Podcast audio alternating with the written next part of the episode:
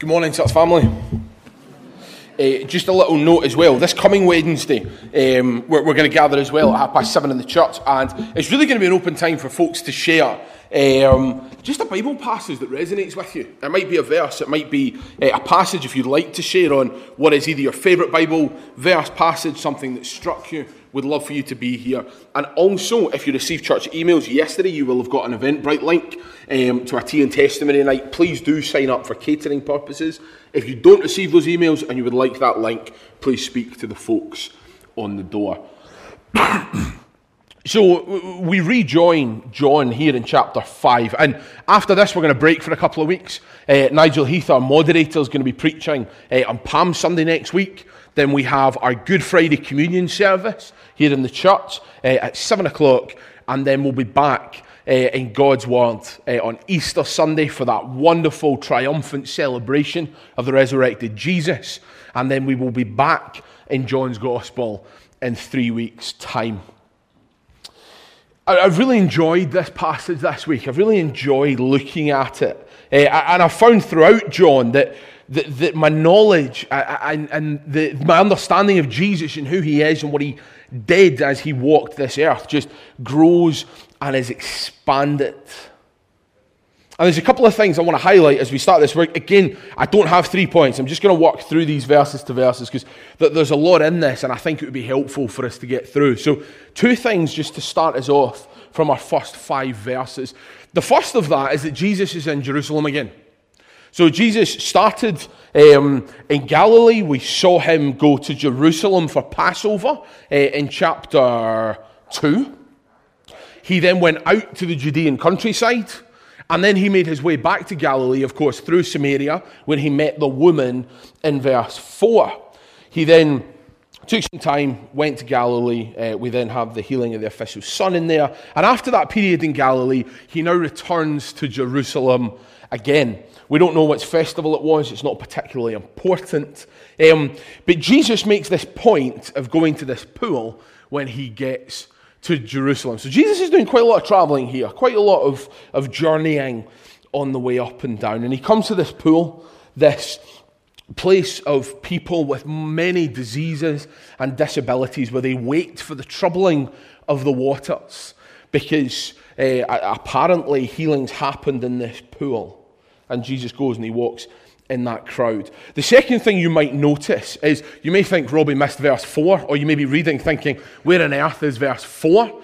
Um, there's a simple reason for it. Uh, verse 4 isn't in our earliest manuscript. It doesn't appear at the end of verse 3 and verse 4. It doesn't appear until 400 AD. There are, if you have a King James, it will show up, but you'll notice it in the footnote. There's an end of verse 3 uh, and into verse 4. But there are thousands and thousands of Greek manuscripts and fragments of manuscripts. Uh, in the way that we uh, arrive at this incredibly reliable text that is Scripture is by taking them and comparing them.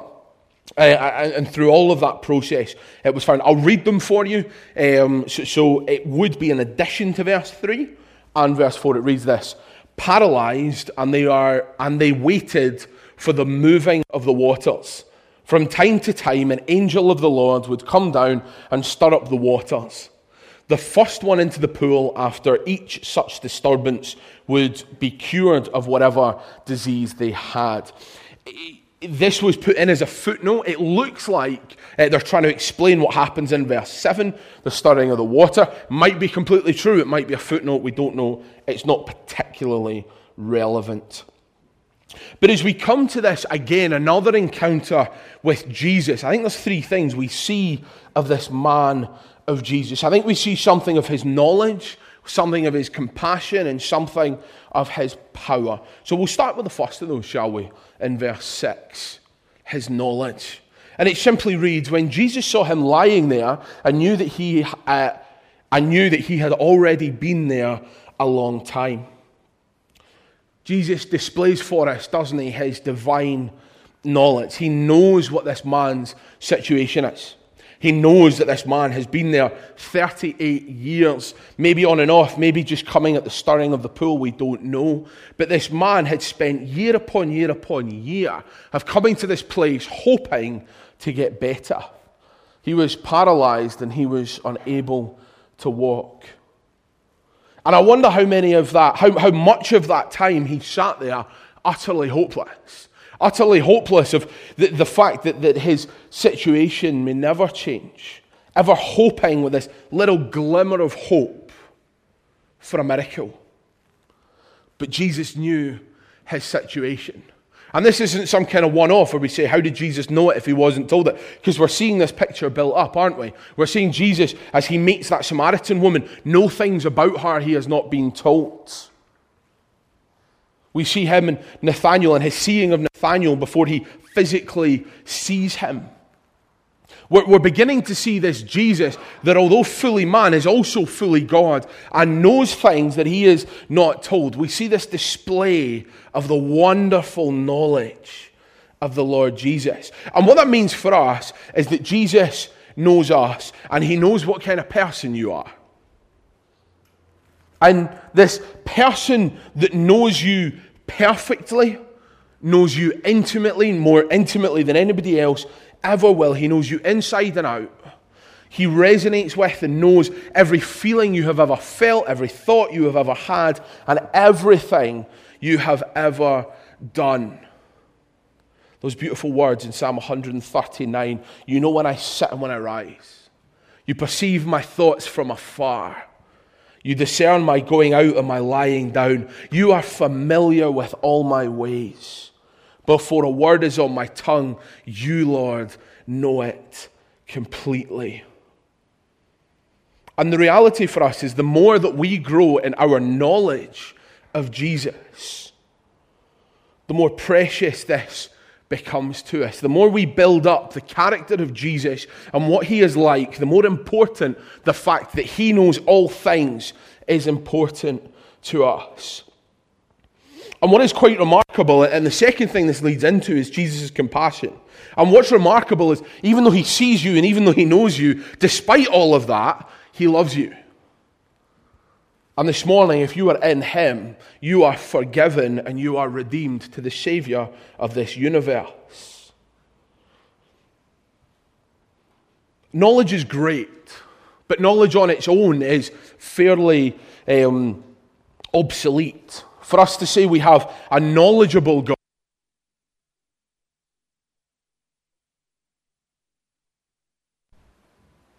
We good? Sorry, okay. Um, wouldn't really mean very much for us. You want me to use this? Um, wouldn't really mean a huge amount for us. But we don't just have a knowledgeable God, we have a compassionate God. Jesus chooses to go to the pool, just as he chose to go through Samaria. He didn't have to. It wasn't just cutting across his path.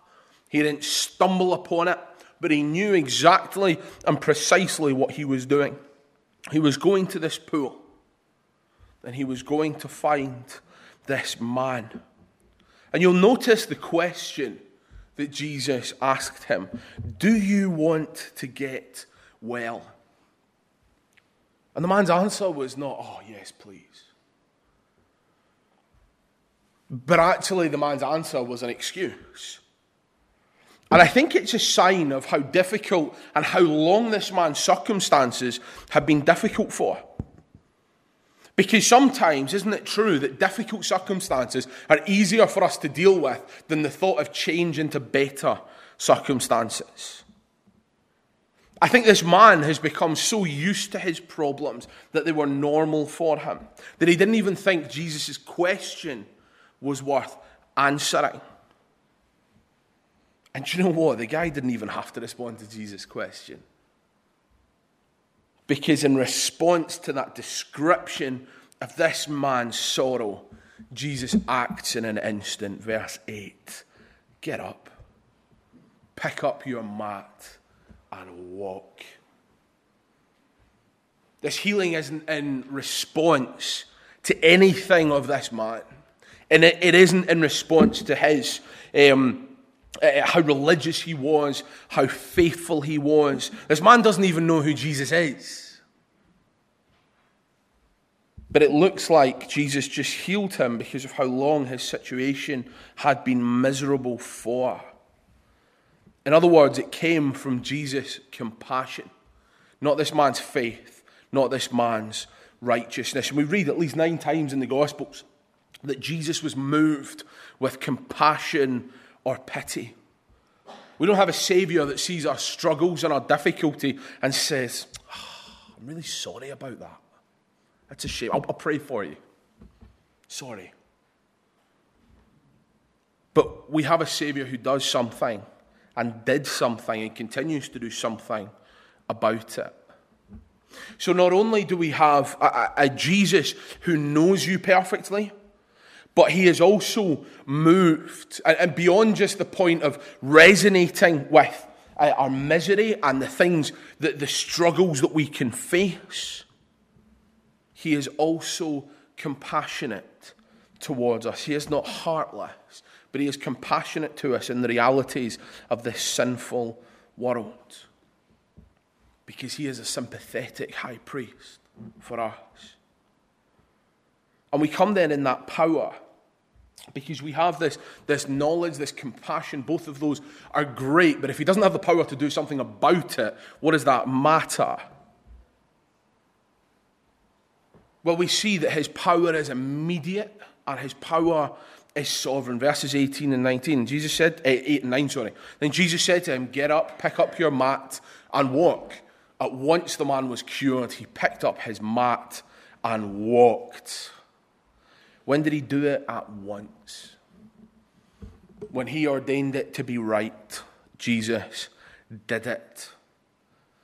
When he speaks, these diseased muscles bones that were decaying, that were disformed, obey. And they obeyed at once. This is John just magnifying for us the power and the sovereignty of God. We see it in the healing of the official son. We see time and time again, as we will continue to see in this series, of the power of the Lord Jesus Christ we have a complete knowledge in Jesus. There is a heartfelt compassion in Jesus, and there is a sovereign power to do something about it in Jesus. And this is how we get to know Jesus. This is how we build relationship with Jesus. We meet him here. We meet him here in these written, alive words of Scripture. We meet him here as he encounters this man. And as we saturate ourselves in this, as we saturate ourselves in the very words of God, our thinking and our minds become shaped towards the thinking of that Saviour. So we have this immense display of Jesus. We have this incredible reality of who he is. And then we come to the problem in verse 9. John writes for us the day on which this took place was a Sabbath. Uh oh. We're thinking about how magnificent Jesus is, how happy and utterly perplexed this healed man is. And John says this took place on the Sabbath. And I can't imagine the scenario of this man who has picked up this sleeping mat, slung it over his shoulder, is finally healed. Jesus is slipping off. And the Pharisees stand there and go, Not today, mate. You can't do that today. So that's work. You can't pick that up. You're not allowed. It is the Sabbath. The law forbids you to carry your mat. You've been coming for 38 years. You are miraculously healed, utterly gobsmacked. But just sit down until tomorrow. We can't do that. Sorry, it's not acceptable. What is the problem? The, the problem is uh, not in what I'm about to explain, but the Old Testament tells us through, uh, primarily in the Ten Commandments as we start, that, that work is forbidden on the Sabbath. And that work, uh, as we read in Exodus 28 and 9, um, remember the Sabbath day by keeping it holy. Six days you shall labor and do all your work. And the assumption's made that this refers to paid employment. But as we begin to, to look at some of the manuscripts of the Pharisees and the rabbis, they had 39 classes of work, which for them was basically like a hedge they built to make absolutely sure nobody could possibly work. Let's make it clear Jesus did absolutely nothing wrong because Jesus could not and would not break the law. And one of their rules in their 39 classes was taking or carrying something from one place to another. So they began to come up with all these rules and all these things because they felt it was their duty to protect the Sabbath. And in itself, there was nothing wrong with that desire to obey the scriptures, but what they did with it was poor. Here's some examples for you. To look in a mirror or a polished stone or into the water was forbidden. And, and the reason for that was if you were to look at it and you were to spot a grey hair, you might be tempted to pull it out. And if you pulled it out, eh, it was classed as work because it was a form of reaping. Any form of hair removal on the Sabbath was forbidden. This one's interesting. You couldn't wear your false teeth because if they fell out, you'd have to pick them up and put them back in. That was classed as a form of work. Some of us are struggling with the first two.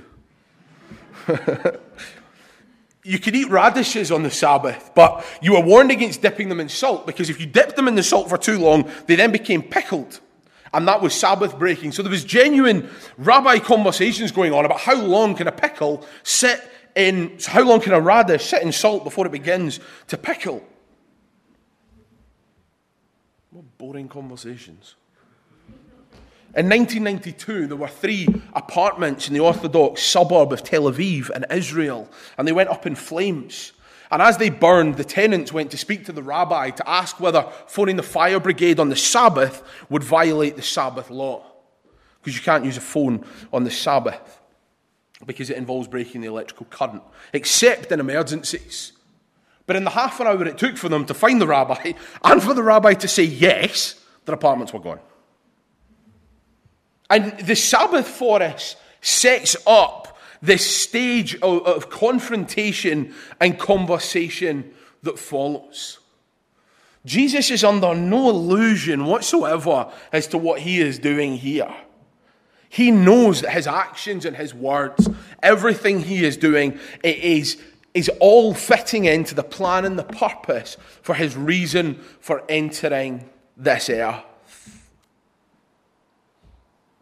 Jesus did a number of things on the Sabbath, and this healing is one of them.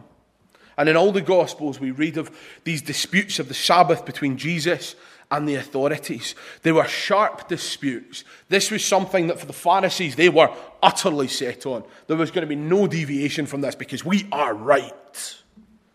And that's why they were so, that's why they were so toxic. It's why they were so difficult conversation because these guys just were not going to move. And Jesus knows fine well what he's done. And Jesus is almost as if in this furnace that, that, that his identity is being forged in the eyes of people. That his glory is shining out and his purposes slowly but surely are being revealed. And we find ourselves almost, almost like at the beginning of the Easter story. Well, I guess that's the incarnation and the birth of Jesus. But we see really the first time when these guys are getting really, really annoyed at him, and killing Jesus seems to be on the cards for the first time. But Jesus didn't just heal this man physically. Jesus doesn't just heal him with no intention of dealing with his soul. He wasn't content on this random miracle and leaving this man in his ignorance. But as we find in verse 14, later Jesus found him at the temple and said to him, See, you are well again. Stop sinning, or something worse may happen to you. Jesus had no desire to leave this man where he was. Jesus walked away. He left the crowds in verse 13. This place was filled with sick people and no doubt the people who looked after them. If Jesus had stayed, this would have turned, eh, after healing this one man, it would have just turned into this carnage of people miracle seeking, and that wasn't the purpose of Jesus' visit. So, what's the issue? The issue is simply that Jesus is more concerned for the man's holiness than he is his health. He has healed him to make him holy. Stop sinning. Sin no more. Jesus is saying that I've healed your body, I want to heal your soul. I've given you a gift. It's free. You didn't earn it. You weren't good enough for it, but I chose you freely and I healed you. And now live in this power, is what he's saying to this man. Let this gift of healing, this gift of my grace, be a, a, vehicle on the ways to your holiness. And he warns them. He warns them don't turn away, don't mock this, don't make some kind of idol out of the fact that you can now walk. Don't embrace sin because if you do any of that stuff, you will perish. But he's saying, I've healed you that you may be holy, that you may stop doing evil. So, where does all of this leave us? It leaves us with a foretaste of eternal wholeness. Now that COVID restrictions are disappearing, I don't know if you've noticed that Costco free samples are back. Free samples in most places are probably back. You ever bought something because you've had a, a wee go at it? You ever tried somebody's lawnmower? I thought I quite like this one, so I'm going to upgrade and buy that one. Have you ever had a free sample and bought something, especially in Costco, utterly ridiculous that you didn't need, but the free sample was good? Just that little whet of the appetite. That's exactly what we have here. We have this little foretaste. We have this whet of the appetite of what wholeness looks like. And the implications are huge for the diseases and the disabilities that we deal with today. Jesus walked into a huge multitude of suffering people in verse 3. And he heals just one man. And he disappears before that man even knows who he is. And he leaves hundreds, hundreds diseased and disabled, unhealed in front of him. And then he finds this man in a quieter setting and he puts all his focus on holiness and says, Sin no more. But the point of that, the point of it is this. As the Word became flesh in Jesus, and as He dwelt among us, we receive foretastes time and time again of His healing power. Because there comes a day when there will be full healing of all His people, of all diseases and all disabilities, and it awaits the coming of Jesus. The aim of this, the aim of this foretaste, is for us a call to faith and a call to holiness. Most people in our reality that suffer from some form of disability will have that disability until the day they die. And until Jesus comes again, all of us will die of something. If you are healed, we believe absolutely and categorically in the miraculous. But even though Jesus has the power to heal, we do not yet see that final day of perfect wholeness. But all of this ministry of Jesus points to it. All of this ministry of Jesus and the grace and the compassion that he poured out on people points to the day when we will be in the presence of that Saviour.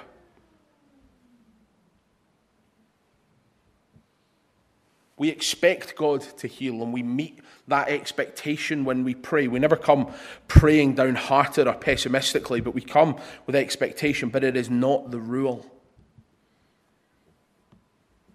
See, Jesus left hundreds unhealed at this pool of Bethesda, and the one man that he did heal didn't even believe in him. And that reality for us is that as we await Jesus' Jesus' return, just now, we all meet him in our brokenness. And we receive the power of His forgiveness so that we might pursue holiness and godliness.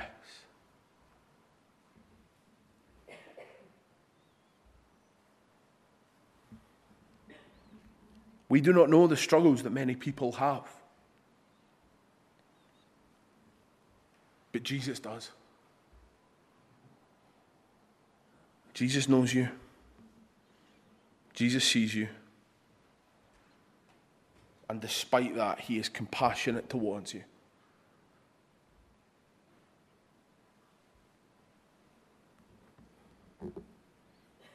God works.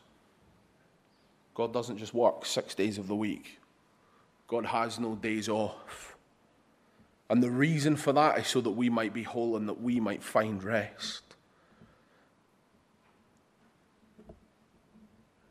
When Jesus is perceived to have worked on the Sabbath because his Father works, as he says, from that moment he sealed his fate. Here is the blasphemer. Here is the one that thinks he is equal to God. Who is this man? Let's just read verses 16 to 18. So, because Jesus was doing these things on the Sabbath, the Jewish leaders began to persecute him. In his defense, Jesus said to them, My Father is always at his work to this very day, and I too am working. For this reason, they tried all the more to kill him. Not only was he breaking the Sabbath, but he was even calling God his own Father, making himself equal with God. It didn't take very long for him to get to this point, but that is where we're going to leave it this morning. I hope, friends, that you know that wonderful Saviour, that Saviour that is all knowledgeable that is compassionate, and that is sovereign. And friends, if you don't, I invite you to consider Jesus. To consider this man that in the next couple of weeks, in this run up to Easter, that we will come to mourn the loss of, but yet, and remember, but yet also celebrate his victory over death and over sin. I ask you to consider because there is nothing more important for us to consider. Let us pray. Our Lord and our God, we thank you that you sent your Son. We thank you that in your Son we see you, we see your character, we see what you are like. We thank you that you are full of all knowledge and wisdom. We thank you that you are sovereign over all things, and yet with all of that, you are compassionate towards us. We thank you, Lord, for this story, for this reality of that powerful Jesus. Would you help us in these days to draw close to you? Would we draw close to you in vulnerability, in our brokenness? Would we lay everything in our hearts at the feet of your cross because you are able to bear our burdens? We exalt you this morning. oh Gott. Amen.